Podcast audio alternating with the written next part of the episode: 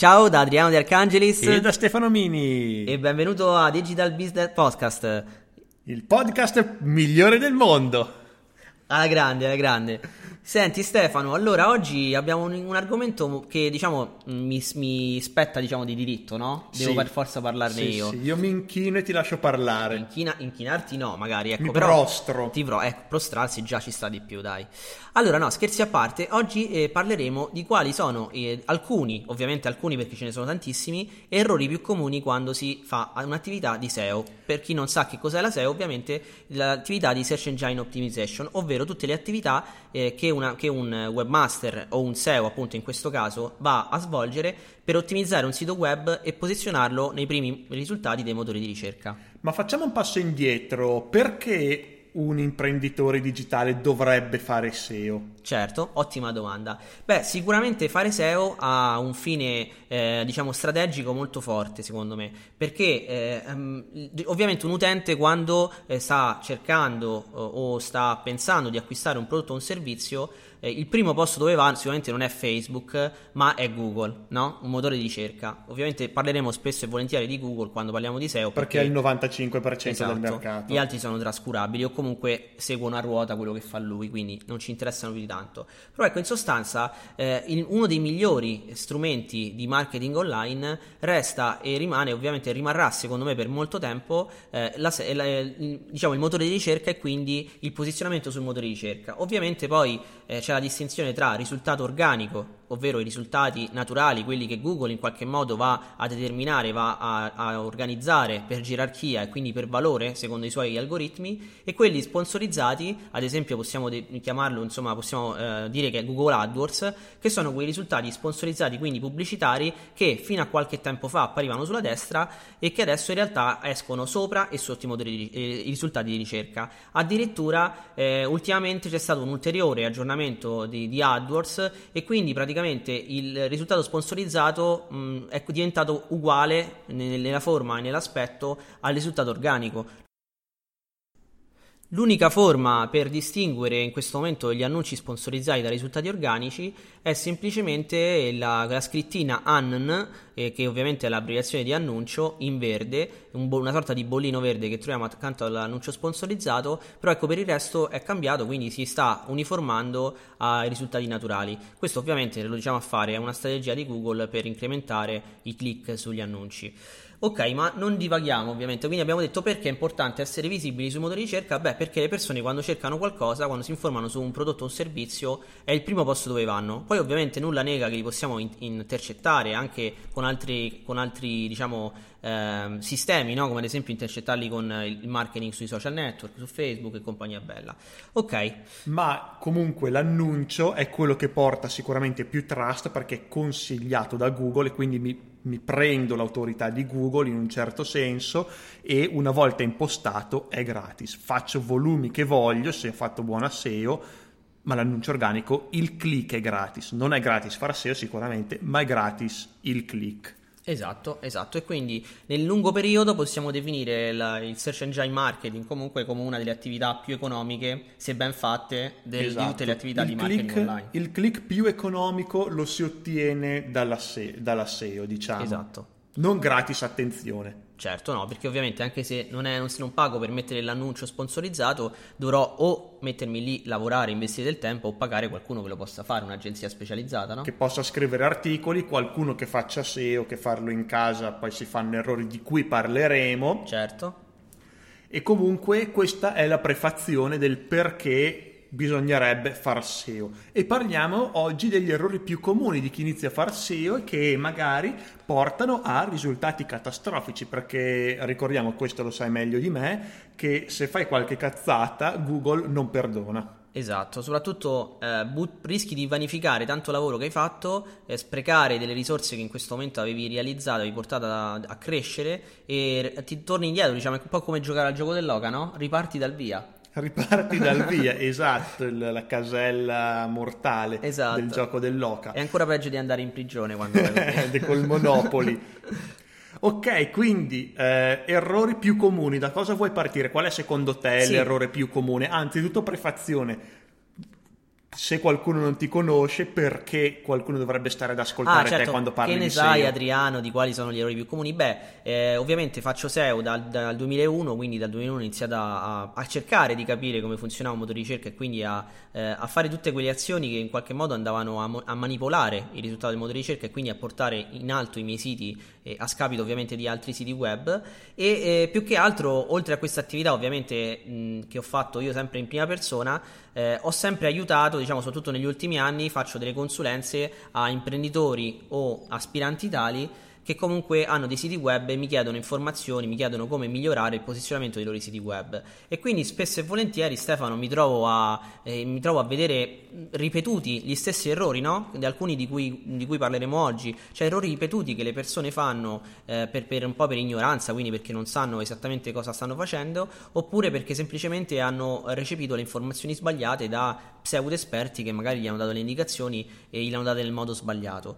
Quindi ecco, eh, sicuramente la mia esperienza in questo senso è molto ampia perché ho visto, ripeto, molte persone fare SEO, moltissimi farlo male, qualcuno farlo bene e quindi mi sono sicuramente fatto un'idea di quali possono essere gli errori più comuni. Ok, quindi hai 15 anni di esperienza in un settore che esiste da 15 anni. No, dai, 15 anni no, 15 anni no, un po' di più, sì, non sono, sta- non sono sicuramente uno dei primi. No. Sì, no, esatto, siamo, siamo sul sì. Diciamo, inizia, quando ho iniziato io in Italia, non so, si, penso si potessero contare sulle dita di, non dico di una mano, non dico di due, ma su 3-4. Due mani e un piede. esatto. Ok, quindi in questi 15 anni di esperienza eh, qual è secondo te l'errore più comune che hai visto più spesso? Sì, guarda, l'errore più comune secondo me è proprio mh, all'inizio, ok? Perché ovviamente ci sono diversi errori che si possono fare e di alcuni ne parleremo tra poco, ma il principale che secondo me si fa e, e che compromette tutta l'attività che poi tu vai a fare, che di, di, di partenza compromette poi il risultato del tuo progetto, è la scelta sbagliata delle parole chiave, che in termini tecnici ovviamente chiamiamo keywords. In pratica, eh, sbagliare le parole chiave, sbagliare la scelta delle parole chiave eh, può comportare una perdita di tempo, perché eh, negli ultimi anni sto portando sempre questo esempio che credo possa essere molto chiaro per, per far capire mh, dove sto andando a parare. Ad esempio, se noi non controlliamo che tipo di volume di ricerca può avere una parola chiave, possiamo focalizzarci su una ricerca che per noi ha logica, per, per logica nostra, per intuito nostro, è una parola chiave che porta traffico e quindi in qualche modo può farci intercettare quel target a cui ci vogliamo rivolgere. Io ipotizzo senza avere dati, esatto. io penso che questa keyword abbia super traffico. Esatto. Una parola chiave che vi può proprio che penso possa chiarire meglio di tutti questo esempio è la parola chiave eh, organizzazione matrimoni, ok? Come saprete bene, negli ultimi anni eh, non, questo tipo di, di attività eh, è stata un po' sostituita no, a livello di, di, nome dal wedding planner, no? Quindi ecco, ad esempio in questo caso, anni fa, io mi ricordo nei prim- miei primi clienti, nel 2003, un mio, un mio, cliente lo posizionai su organizzazione matrimoni e organizzazione eventi, no? quindi tutte queste organizzazioni di eventi di questo tipo.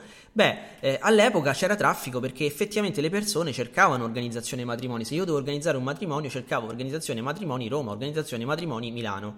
Ecco, bene, in questi ultimi anni questa ricerca, guardando ad esempio Google Trend, Google Trend queste, da questo punto di vista è un ottimo strumento, ho notato qualche tempo fa facendo una consulenza, un paio di anni fa, tre, due o tre anni fa, eh, che praticamente non, in Italia persone che cercano organizzazione e matrimonio non esistono quasi più.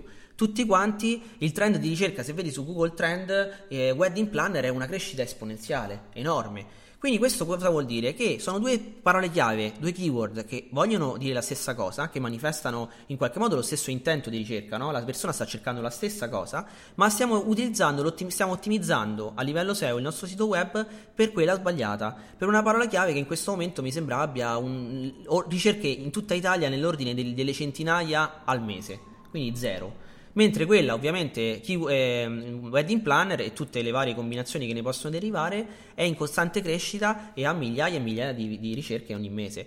Credo sia chiaro questo esempio, no? Che dici Stefano? Sicuramente. E quale, quali sono i parametri di una buona keyword?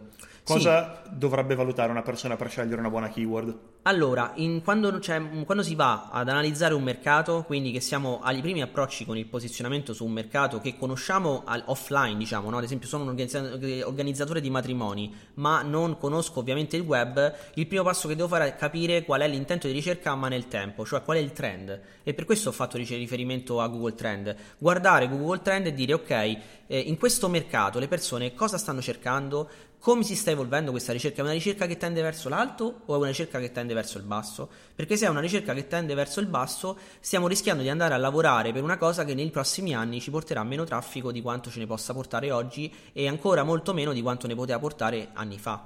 Quindi questo esempio che ho fatto proprio è attinente con questo discorso. E quindi niente, eh, magari utilizzare Google Trend, se non lo conosci è molto semplice, lo cerchi su Google, eh, che ti dà delle informazioni appunto su quali sono i trend delle varie parole chiave e poi Stefano se vogliamo dare anche qualche strumento utile per eh, l'analisi poi di effettivi, effettivi ehm, ehm, diciamo volumi di ricerca che ha una parola chiave, ci, ti posso dare tre strumenti. Allora il primo ovviamente è Keyword Planner di, di Google AdWords che non è a pagamento, però mi sembra che devi essere comunque oggi di essere iscritto ad AdWords per poterlo usare. Sì, mi sembra di sì, mi eh, sembra di esatto. ricordare. Però gratuitamente, quindi se hai Infatti. un account Google non ti costa nulla. Poi eh, ci sono due strumenti a pagamento, ma che per fare poche ricerche così di, di test possono comunque essere utilizzati, e che è SEMrush. Eh, SEMrush lo consiglio nel momento in cui hai a che fare con un business internazionale, quindi devi lavorare su, ehm, anche su mercati esteri. Altrimenti, se si parla solo dell'Italia, in questo momento il miglior, eh, sicuramente il miglior tool per analizzare eh, le, le ricerche quindi i trend di ricerca su Google.it è sicuramente SEO Zoom. Quindi ecco, ti ho dato tre strumenti, diciamo quattro perché abbiamo detto anche Google Trend, per migliorare, evitare di fare anche tu questo primo errore che abbiamo detto, la scelta errata delle parole chiave. Okay. ok, vuoi fare anche una menzione oltre al volume, alla difficoltà? Certo, certo. Ovviamente, ecco, questo è un altro discorso importante. Eh, in alcuni casi, puntare su una keyword più piccola a livello di ricerche può avere molto senso perché significa che è una, o una nicchia più piccola, quindi una sottonicchia. Ad esempio, non vogliamo puntare su wedding planner, ma vogliamo puntare su wedding planner Napoli, non so, una, mm-hmm. su una specifica città o su una specifica zona però ovviamente che succede? Lo possiamo... Wedding planner ne- Napoli a basso costo. Esatto, perfetto, esatto. Ancora più specifico. Ancora più specifica. Queste sono keyword che in genere ti danno un tasso di conversione che non hai da nessun altro tipo di vendita, ma neanche se vai a suonare a casa i campanelli alle persone, secondo me. È proprio il migliore, perché quella persona sta cercando quello e quindi sta dicendo in qualche modo dammi un, una, un esperto o dammi un servizio di questo tipo, sono disposto a comprarlo perché se lo sta cercando. E quindi ecco, essenziale. Quindi sì, diciamo che eh, il grosso volume di ricerca non deve essere l'unico parametro perché dobbiamo pensare sempre che eh, grosso volume di ricerca può significare due cose soprattutto. Grosso, sì, grossi volumi, ma anche molti concorrenti. E questo ovviamente è un problema perché molti concorrenti su Google dove ci sono 10 posti in prima pagina significa avere grossi problemi Oppure l'altro, l'altro, problema che può derivare dal fatto di lavorare su una keyword molto, molto grande è, come dicevo prima, il fatto di disperdere energie, quindi di concentrarsi su una keyword che in realtà non è una micro nicchia, non è una nicchia, ma è una macro area, no? Quindi esatto. se vogliamo appunto lavorare sul discorso dei wedding planner non, non ci pondremo a posizionare su un matrimonio, cosa che, eh, credimi Stefano, sì. quante volte mi hanno chiesto queste cose. Eh, sì, dopo... perché le persone non si medesimano nel cliente. Uno che esatto. cerca matrimonio su Google non è che ha un bisogno impellente, specifico, dice cerco boh, matrimonio per un milio- una milione di ragioni.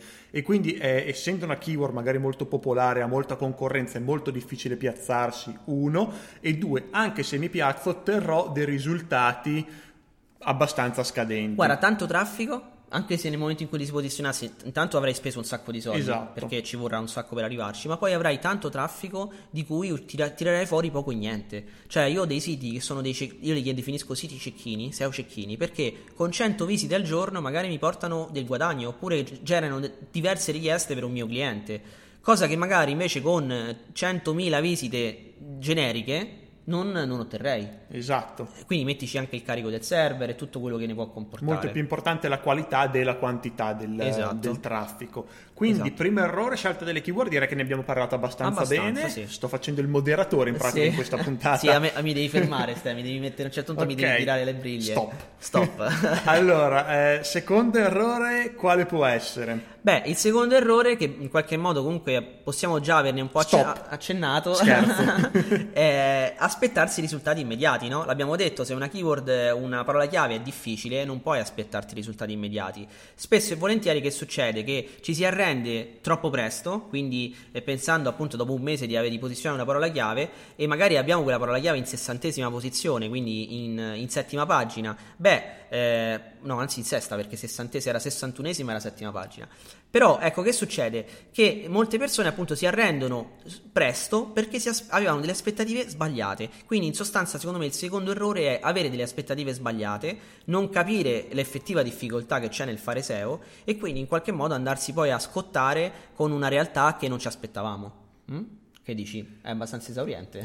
sì, perché è una cosa che, che, ho visto proprio facendo SEO, anzi facendoti fare SEO sul mio, sul mio sito, un, un'azienda nuova dove i risultati si vedono a distanza di uno o due mesi. Esatto, e soprattutto ne... con la link building. Guarda, esatto. nel caso in cui andiamo a fare un'ottimizzazione on page, quindi on site, sul, sulla pagina, andiamo a aumentare il testo, migliorare la qualità, ottimizzare tutti gli attributi che vogliamo ottimizzare, ok, abbiamo un effetto, non dico immediato, ma abbastanza rapido.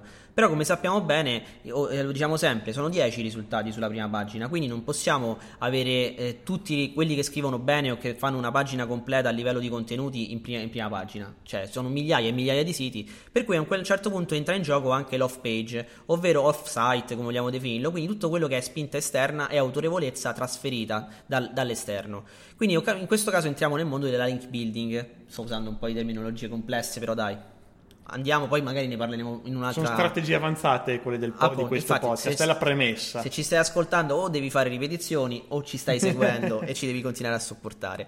Ok, quindi dicevamo eh, link building, quindi in questo caso è, una, è, un'attività che negli ultimi anni, io proprio perché ho iniziato, fondamentalmente sono un SEO atipico perché ho iniziato a fare molta SEO home page, ma ho iniziato a fare off page già all'inizio, e proprio perché era un, una, una, cosa che negli anni ha dato sempre grossi, grossi risultati. Però prima dava risultati immediati immediati, cioè un link dopo una settimana ti dava una spinta e vedevi subito l'output dell'azione che andavi a fare, adesso invece ci vuole tempo. E proprio qui quante volte capita che magari fai un lavoro di, di off page, quindi di link building, il cliente lì per lì dice eh sì però ho pagato questa cifra, non è che è cresciuto tanto il sito e tu dici, eh ma guardi, eh, va, va, a finire che magari lo mandi a quel paese perché certe persone sono ottuse, bene, dopo due o tre mesi, e come anche tu dicevi prima Stefano, il sito ovviamente schizza in alto. Perché? Perché Google ha bisogno di tempo per assimilare le attività che fai, sempre più tempo perché sono sempre di più i siti web e sempre più la potenza di calcolo che devi mettere in gioco.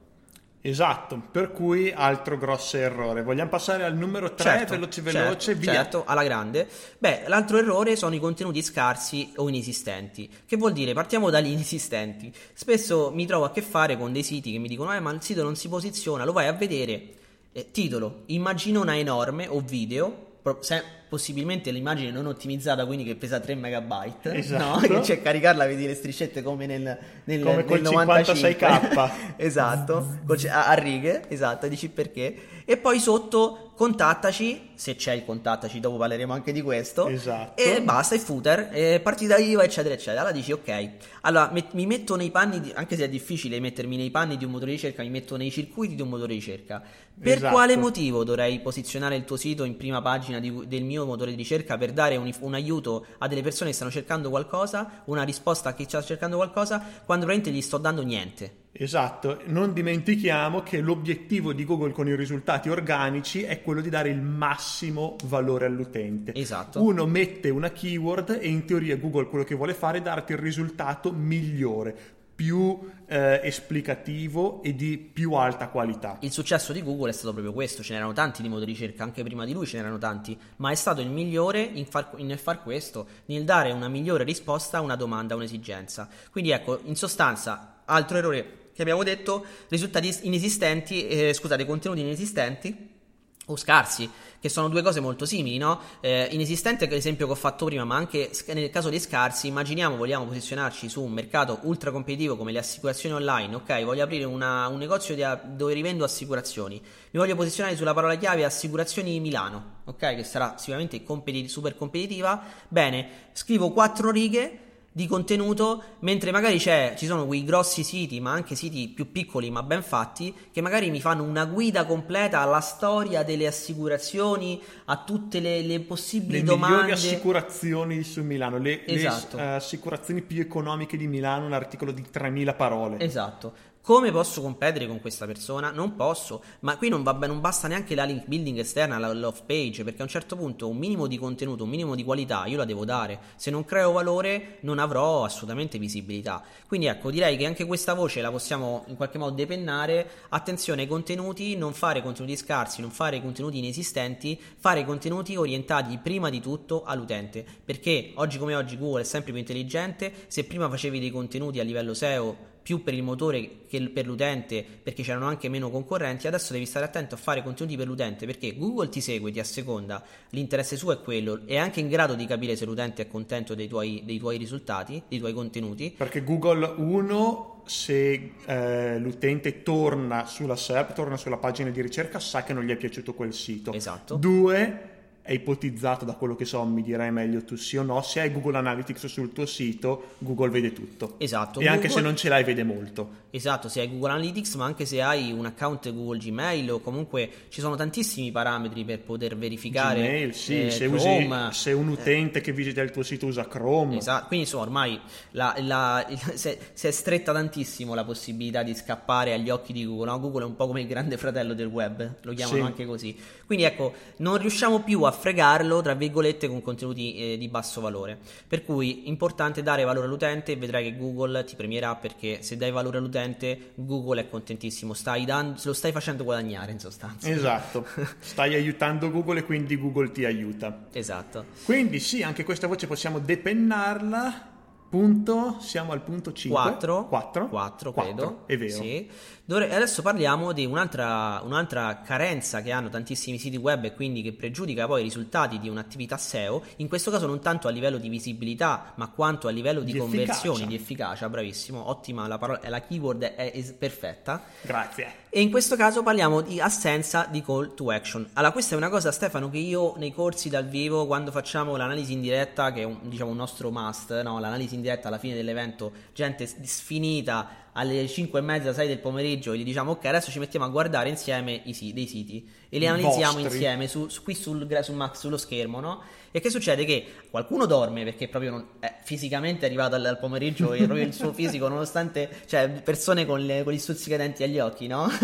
tipo in Tom e Jerry. Esatto. E altri invece che stanno lì, secchione style, che non li riesci più a mandare via, nel senso che giustamente si... E fanno si... domande alla fine. Esa- esatto, fino alla fine, siamo arrivati dei corsi fino alle 9, Stefano, alle 9. Ah, però. Perché da una parte a noi piace, no? come, a noi come docenti piace comunque partecipare all'interazione, e allo stesso tempo vediamo che poi le persone eh, ci provano gusto quando analizzi in diretta, no? E eh, quindi è ecco, bella come idea. Sì, e questa delle call to action, per tornare al punto, è le, uno degli errori che facciamo sempre notare nei nostri corsi, perché mh, mm, credo che lo facciano tutti, non lo faccio solo io, ma in sostanza è un errore comunissimo, perché, ok, vediamo, guarda, qui potresti fare un title di questo tipo, potresti modificare questo contenuto in questo modo, questa immagine potresti alleggerirla, questa, questa, questi link interni, fammi un menu, fammelo meglio così perché, per questo motivo, per questa quest'altro motivo.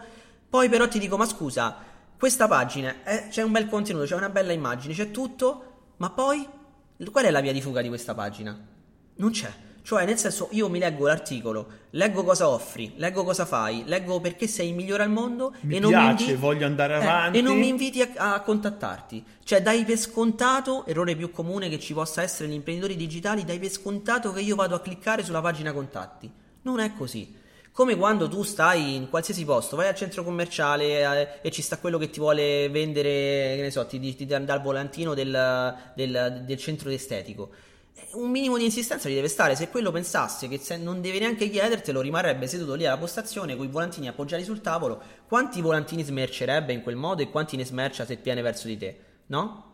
Quindi in sostanza è importantissima la call to action, devi invitare l'utente a compiere un'azione, gli devi dire cosa deve fare, devi pensare sempre che l'utente ha bisogno di essere guidato, non è stupido, ha bisogno di essere portato, guidato verso l'azione. Quindi se nel tuo caso, ad esempio per, per rimanere sempre a tema, sei un wedding planner, un, meglio che un organizzatore di eventi o di matrimoni, matrimoni. Eh, metti, so, fai un contenuto, scrivi la pagina, mh, la mia esperienza, perché sono il miglior uh, wedding planner Questo è un po' sul mio stile, un po' per tirarsela, però in sostanza un articolo che parla del perché la tua la, cosa offri, qual è il tuo servizio, alla fine di questo Quattro articolo errori che rovineranno il tuo matrimonio. bravissimo, un articolo, alla fine contattami se non vuoi rovinare il tuo matrimonio. Esatto. Salva il tuo matrimonio, contattami. Eh, parla con me, vediamo cosa possiamo fare. Capito? Questo è importante. Un, cli- un link, ovviamente, che porti a una pagina dove ci sia un form, che può essere la pagina contatti, ma io ti consiglio, se vogliamo, visto che stiamo parlando di imprenditori digitali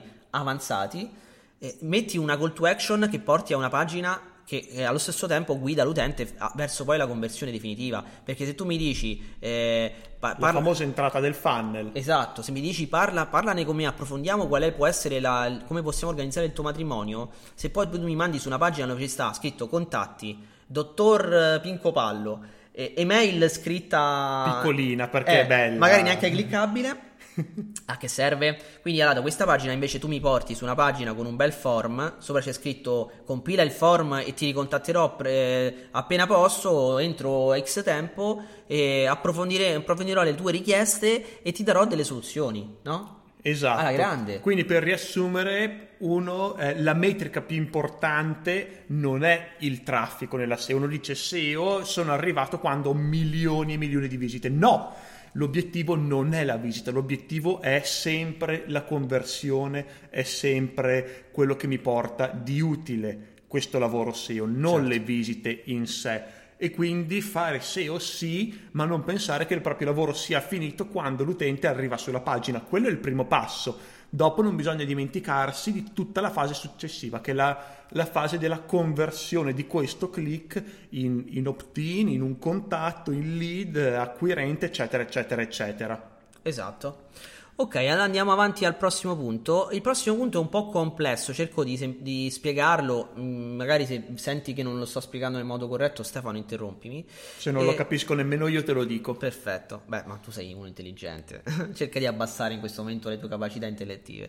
Allora, eh, il turnover dei post. Allora, cerchiamo di spiegarlo. Che cos'è il turnover dei post? Questa è una cosa che non credo che tutti facciano notare, ma che io vedo che quando la segnalo e l'imprenditore eh, la implementa bene, cerca di capire qual è l'errore, qual è il rischio e riesce a arginare questo problema, i risultati sono esponenziali. Allora, in pratica che cos'è? Immaginiamo che eh, ovviamente come tanti business tu abbia un blog o comunque il tuo business abbia, sia, fatto, sia comunque basato su una piattaforma come ad esempio WordPress. Ecco, nel momento in cui tu de- sei al punto di prima, quindi fai l'errore di avere contenuti scarsi o inesistenti, probabilmente questo errore non lo farai perché non arriverai mai a, a poterlo fare in sostanza il fatto di avere un turnover di post è questo. Se tu hai una frequenza alta e fai bene di pubblicazione di post, quindi hai molte notizie, molti articoli che escono sul tuo blog, devi assicurarti che ci siano diversi collegamenti nella struttura dei link interni che, a de- a, che possano far sì che i, i, diciamo, gli articoli più vecchi rimangano in qualche modo sempre verdi, ovvero rimangano sempre linkati dalla home page, quindi dalla, dalla parte più forte della, de, dell'albero del sito, immaginiamo, paragoniamolo ad esempio al tronco, se, se rimangano linkati e siano più vicini possibili, altrimenti lasciarli poi abbandonati a se stessi, ovvero in home page vengono sostituiti da altri link, i link che abbiamo nel menu sono dei link che portano alle macro categorie e quindi non, sono, non portano a delle categorie, delle sottocategorie, non abbiamo dei collegamenti diretti dalla home page alle sezioni più interne. E quindi che succede? Che gli ultimi articoli che fai si posizionano bene mentre gli articoli che non sono più in home page, non sono più nelle home page delle categorie, iniziano lentamente e inesorabilmente a scendere. Perché cosa gli manca? Non hanno più la forza che avevano prima perché erano legati meglio alla struttura. Quindi cosa molto importante per evitare questo, che, che consigli ti posso dare? Innanzitutto usare le, le breadcrumbs, no? le briciole di pane all'interno degli articoli perché riescono a distribuire la, l'autorevolezza delle pagine in un modo molto gerarchico, no? ben fatto. Ti può portare alla, alla, alla, alla categoria madre, alla macro categoria, quindi magari quella che comprende la, la categoria, e alla home page. Allo stesso tempo, però, quello che ti consiglio è di sviluppare un menu che sia eh, adeguato, cioè che possa arrivare più in profondità, quindi che possa comprendere o le sottocategorie oppure un sottomenu all'interno della categoria. Un'altra strategia potrebbe essere all'interno della categoria eh, di un immaginiamo categoria dammi qualche un argomento che sto ho poca fantasia in questo un argomento. Momento. vendita di tavoli. Ok immaginiamo che io vendo tavoli. Avrò una categoria immaginiamo che possa avere una categoria con tavoli per tre persone un'altra categoria che sia che sarà tavoli eh, familiari che ne so tavoli quelli grossi da, da super tavoli in vetro tavoli Bravissimo, in legno. anche questa cate- tipologia di prodotto ok se nella categoria eh, tavoli in vetro io riesco a mettere anche un, a linkare delle eventuali altre sottocategorie, quindi ad esempio non so, un, un dei box dove vado a richiamare queste categorie questa può essere un'idea, non solo il classico menu, anche dei bei box magari che possono portare a degli argomenti, sottoargomenti. In questo modo faccio sì che ci sia sempre sottoargomenti un... sempre della categoria esatto, tavolo esatto, in vetro. Esatto, ci sia, perché questo ovviamente questo problema si presenta quando hai un, un sito che sta crescendo molto. Devi cercare di far sì che la, ottimizzare la struttura in modo tale che sia portante e riesca quindi a, a evitare questo turnover, fare in modo lasciare un se tu hai intenzione di scrivere tanto, non va bene la struttura base di WordPress, devi cercare di migliorarla, di, di creare più collegamenti possibili tra le pagine. L- la linking interna, diciamo i link interni in un sito web stanno diventando sempre più importanti, anche perché è vero che sono autoreferenziali, ma è pur vero che se ci sono potenzialmente hanno un'utilità per l'utente. Se non hanno un'utilità per l'utente, torniamo al punto di prima, Google se ne accorge perché l'utente esce, ha una frequenza di rimbalzo forte la pagina e quindi in qualche modo eh, comunque verrai penalizzato da questa attività se non lo fai a un certo punto. Ok? Ok, molto interessante. Sì, una cosa avanzata, ma sono sicuro, visto la diffusione di blog, soprattutto in WordPress, che sarà molto molto utile quello che hai appena sì, detto. Spero di aver acceso, sai, una lampadina, poi eventualmente ognuno può approfondire a modo suo, può analizzare, ok, la mia situazione è così, non è così, lo vedrai. Ma insomma. il principio base è questo ed è molto importante. Siamo arrivati all'ultimo punto. Certo Uh, certo, molto allora, interessante c'è da, dire, c'è da dire allora, una precisazione importante. Abbiamo analizzato solo alcuni dei problemi, ovviamente, che ci I possono essere, gli errori, perché ce ne sono tanti, ovviamente ce ne sono miliardi.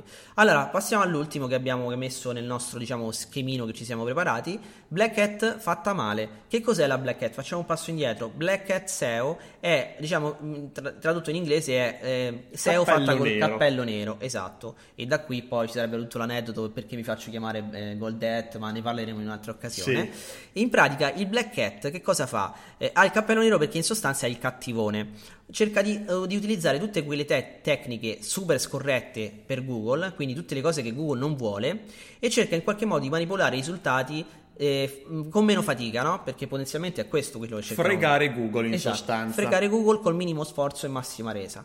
Ora, eh, non sto dicendo che fare Black Hat sia sbagliato, anche se in realtà lo è, lo dovrei dire, ma sto dicendo che fare Black, Be- Black Hat male è pericoloso. Perché Beh, ci fare sono... Black Hat male porta la mia idea, poi sì. ti lascio continuare. Certo. La mia idea, Black Hat fatta male, vieni bannato da Google, penalizzato, ciaone al tuo sito con la mano per sempre praticamente. Eh, se la fai bene, per il momento ok, fra X tempo, ciaone con la mano, perché Google prima o poi se ne accorge. Esatto. Questa è la mia idea, continua pure. No, no, sottoscrivo assolutamente la tua idea e aggiungo che eh, ci sono alcuni casi di black hat a livello internazionale che ho seguito fenomenali. Cioè, cioè, ti dico, ho visto un caso black hat un paio di anni fa che era alla pari di Ocean's Eleven, cioè come tipologia di attività, no? proprio una mega, una mega rapina a Google e agli utenti, ma fatta proprio bene bene, cioè nel senso in un mese mi posiziono su mutui, eh, su mutui o finanziamenti sul mercato anglofono in prima pagina o nelle prime tre posizioni, ok che dopo due mesi vengo bannato, ma quanti milioncini di dollari mi sono messo in tasca? Capito? Questo ovviamente è, però sono fenomeni, è gente super forte. Ma a questo punto se vuoi fare il fenomeno, fai il fenomeno rispettando le regole di Google che ti premia non per due mesi ma per dieci anni. Infatti, infatti, infatti, c'è da vedere poi che facendo un'attività nel lungo periodo probabilmente eh, c'è, un, c'è, un, guadagno comunque nel farlo. Comunque ecco, diciamo, a parte i fenomeni no, a cui ho accennato, che sono proprio pochi e si contano sulle dita le mani in Italia forse non so se neanche se ce ne sia uno a, da poter menzionare in questa categoria. Eh, diciamo che il black hat eh, fatto male è quel black hat in realtà è quell'improvvisare le attività SEO, ad esempio andando a comprare su dei siti indiani o comunque internazionali dei link a, non so, immagino 20.000 link a 10 dollari. Su Fiverr. Esatto, questa è Black Hat fatta male perché fondamentalmente sparare 10.000 link, 20.000 link su un sito è fare Black Hat, c'è poco da fare perché Black Hat è tutte quelle attività artificiali troppo spinte che vai a fare. Più eh, che Black Hat è comprare link indiani a 10 dollari e fare il pirla, non è fare Black Hat, è fare il pirla. eh no, però è anche Black Hat fatta male in sostanza, no? Eh, quindi ecco, ci sono, anche ta- ci sono anche tante tecniche, ad esempio il clogging, tante attività che fatte male eh, possono essere molto deleterie. Come ha detto Stefano, eh, a un certo punto è vero che oggi come oggi abbiamo degli strumenti per recuperare un sito se in qualche modo viene penalizzato, ma è pur vero che se stai facendo Black Hat fatta male vuol dire che non sai neanche poi come recuperarlo. Esatto. Quindi sei sempre, sei sempre, nella cacca. allora, eh, io questo, anche questo non, non, lo vorrei approfondire troppo come argomento. In perché... sostanza si può dire che Black Hat è tutte quelle strategie per ingannare Google e per piazzarsi senza dare un valore agli utenti. Bravissimo, bravissimo. È cercare di fare un po' come imbrogliare a scuola, cosa in cui riuscivo benissimo, nel non fare i compiti a casa e poi in qualche modo comunque riuscire a passare lo stesso l'esame. Sì, ma eh, copiando dal vicino il problema è che poi esci dalla scuola e non sai nemmeno la differenza fra una rapa e una cipolla. non è il mio caso, dai, io ho studiato dopo però. Bravo. Ok, allora ragazzi, mi sembra che anche oggi abbiamo, siamo arrivati, abbiamo superato i, 30, i 34 minuti. Di Stefano. poco stavolta, sì, dai. Di poco, però adesso insomma ci stanno i saluti, gli abbracci. E... Baci, abbracci, il caffè. Eh, eh. Dai, Qualcosa ciao da aggiungere? Tutti. No, basta. Basta. Quindi, eh, grazie di nuovo per averci ascoltato per l'attenzione senza tirarla troppo alla lunga. Sì. Eh, ci rivediamo col prossimo episodio di Digital Business Podcast. Ciao ciao. Ciao.